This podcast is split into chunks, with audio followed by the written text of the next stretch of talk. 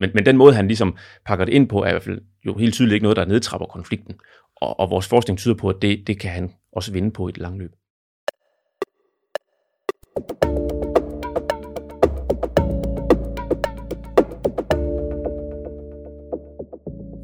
Du lytter til Det Videnskabelige Kvarter, en podcast fra Aarhus BSS på Aarhus Universitet.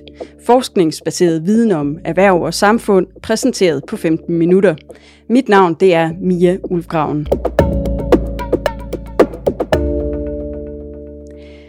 I den her episode, der skal vi en tur ind i hovedet på en øh, Trump-vælger. Vi skal prøve at forstå, hvorfor halvdelen af de amerikanske vælgere, sådan rundt regnet, øh, synes, at Donald Trump er den rigtige kandidat til at lede USA. Svaret på det er naturligvis komplekst, men ifølge dagens gæst, så ligger en del af forklaringen gemt dybt ned i de menneskelige psykologiske instinkter. Og dagens gæst, det er dig, Lasse Laustsen, øh, lektor i statskundskab her ved Aarhus BSS på Aarhus Universitet. Velkommen til. Tak skal du have. Hvad er det sådan kort fortalt, der gør, at, at Donald Trump øh, bliver det instinktive valg for mange vælgere i USA?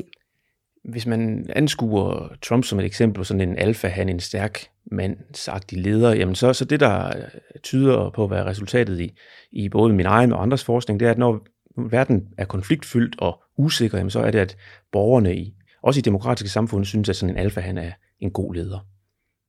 Vi skal længere ned i det instinktive der øh, senere, men først så skal vi lige have på plads, hvor, hvordan du egentlig ved, at, øh, at mange vælgere foretrækker en dominerende leder, når der er konflikt i samfundet. Hvad baserer du det på? Vi har lavet en, en, en række undersøgelser, og det, det er måske mest sådan øh, eksemplariske i den her forstand er et studie, vi lavede for nylig, hvor vi kigger på, øh, hvordan vælgere, øh, det er så godt nok danskerne, hvordan danskerne opfatter en øh, dominerende personlighed og en ikke-dominerende personlighed. Og, og det vi gjorde, det var, at vi beskrev sådan en, en politiker øh, ud fra sådan en, en personlighedsbeskrivelse, som, hvor han fremstod som sådan en stærk dominerende type, eller det modsatte. Og det, det vi så kan se, det er, at i udgangspunktet, så kan øh, danskere i hvert fald, øh, og det er også tilfældet i USA, baseret på andre studier, så kan danskerne faktisk godt lide den ikke-dominerende type.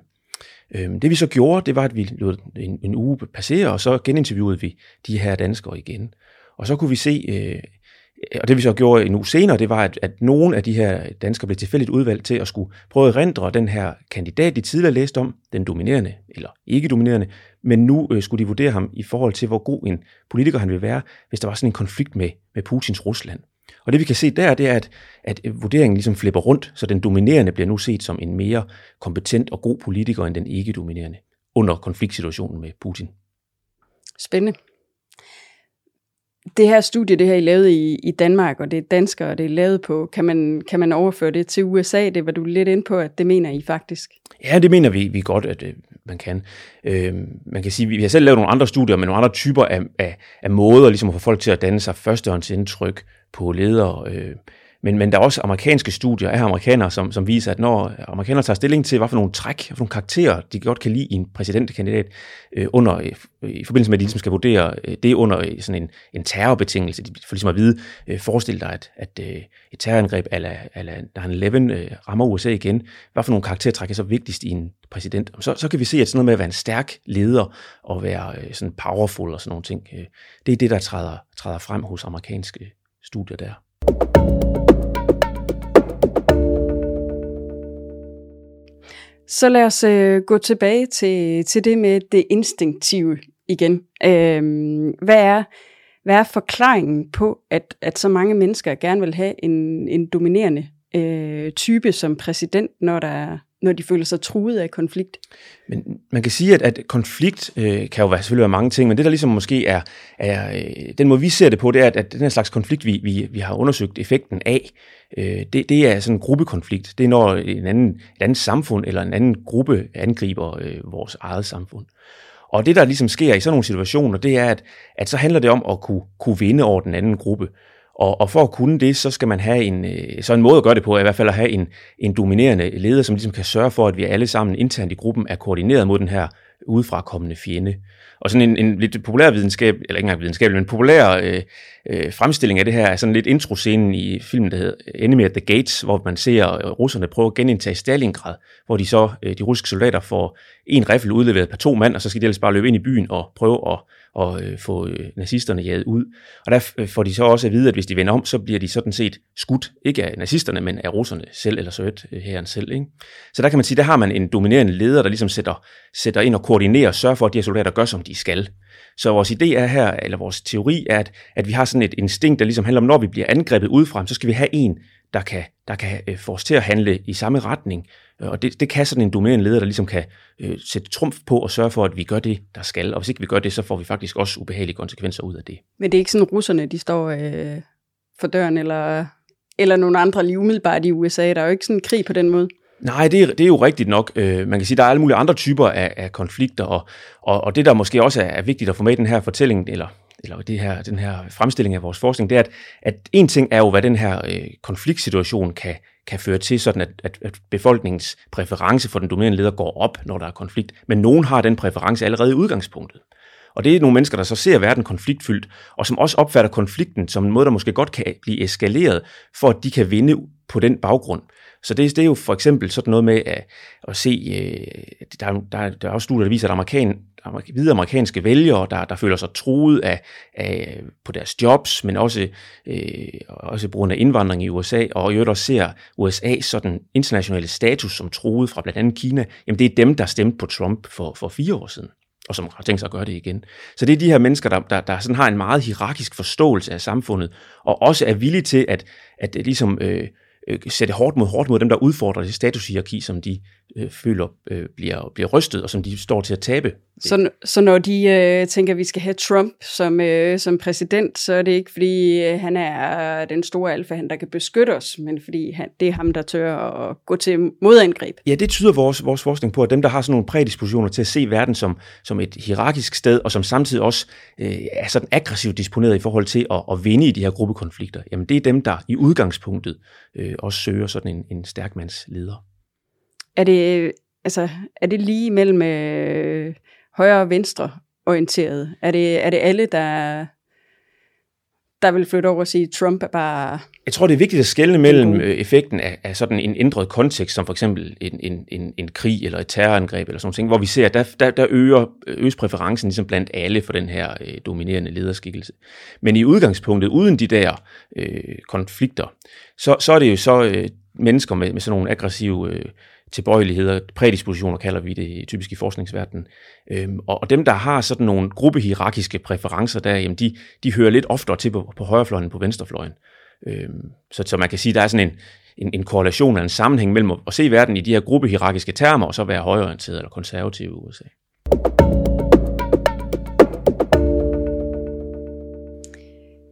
Hvad er, det, hvad er det for nogle personlighedstræk, ved, ved Trump, der gør, at han bliver opfattet som en, en dominerende leder. Måske skal vi lige omkring det. Jeg tror ikke, der er så mange, der vil stille spørgsmålstegn egentlig ved, at han er at vi ser ham som en dominerende alfahan, men hvordan, hvordan ser du, at det kommer til udtryk? Øh, altså man kan jo øh, for eksempel tage fat i debatten med, med Biden den anden dag, hvor han øh, Øh, både nonverbalt, men også i høj grad verbalt øh, afbrød og øh, i øvrigt chikanerede alt, hvad han kunne, både ordstyren Chris Wallace og, og Biden selv, ikke? hvor man kan sige, at man får et, et dominant indtryk af hans person i den sammenhæng.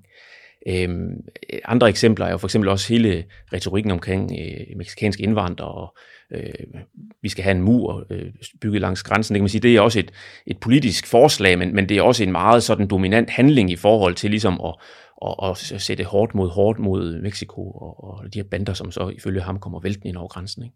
Måske også hele hans holdning til, til, om han vil acceptere, om han vil anerkende et valgresultat ja, det, eller ej. det er et tredje øh, godt øh, eksempel, ikke? At, at der har vi, der har vi ligesom, øh, det at han nærmest sådan, øh, i hvert fald implicit signalerer, at han er villig til ligesom at gå lidt imod øh, demokratiske principper, jamen det er jo også noget, som, som øh, i forhold til, hvordan vi danner os personlighedsindtryk af mennesker, så er det også noget, der taler ind i sådan et alfahans øh, dominerende øh, image, hvor han, ligesom, han fremstår som en, der ikke øh, finder sig i, i ret meget.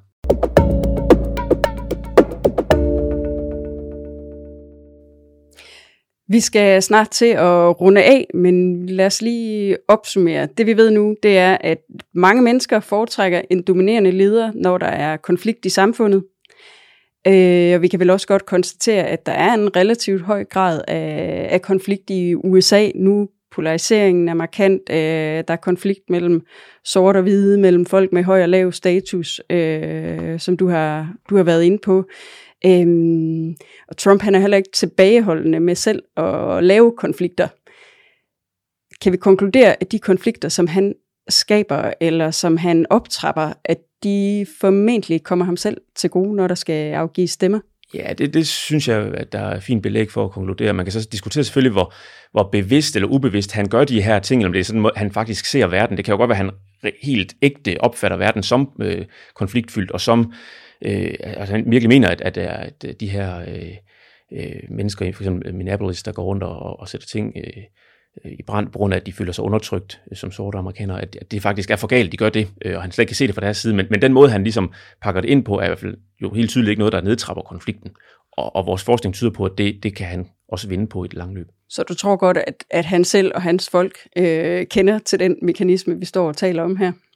og ja, det tænker jeg, der er jo også, altså, der er også historiske eksempler på, på, på sådan uh, alfahanden, der har, der har blevet stemt ind i, i forbindelse med, med 2. verdenskrig i, i England, ikke med, med, med øh, Churchill, uh, British Bulldog, der, røg der blev udnævnt til premierminister, men så røg ud ret hurtigt efterfølgende igen, da der ikke var krig længere.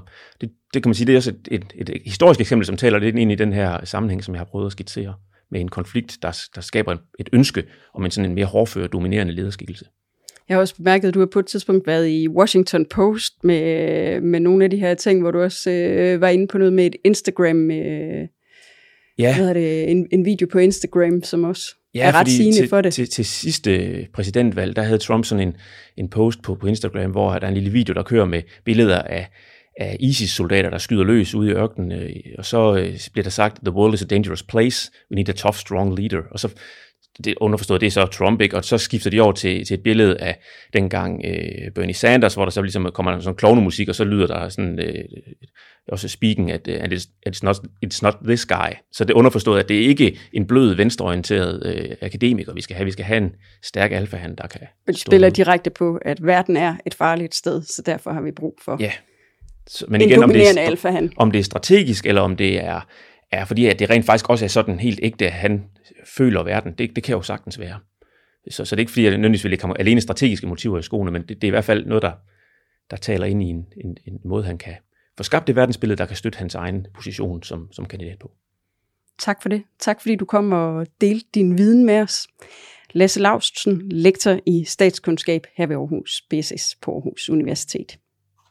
Selv tak.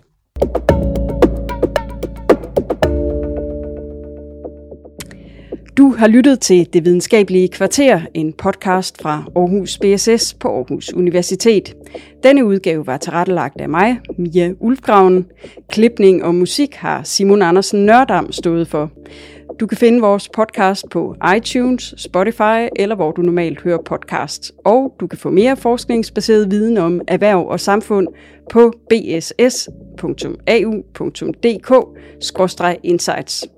Tak fordi du lytter med.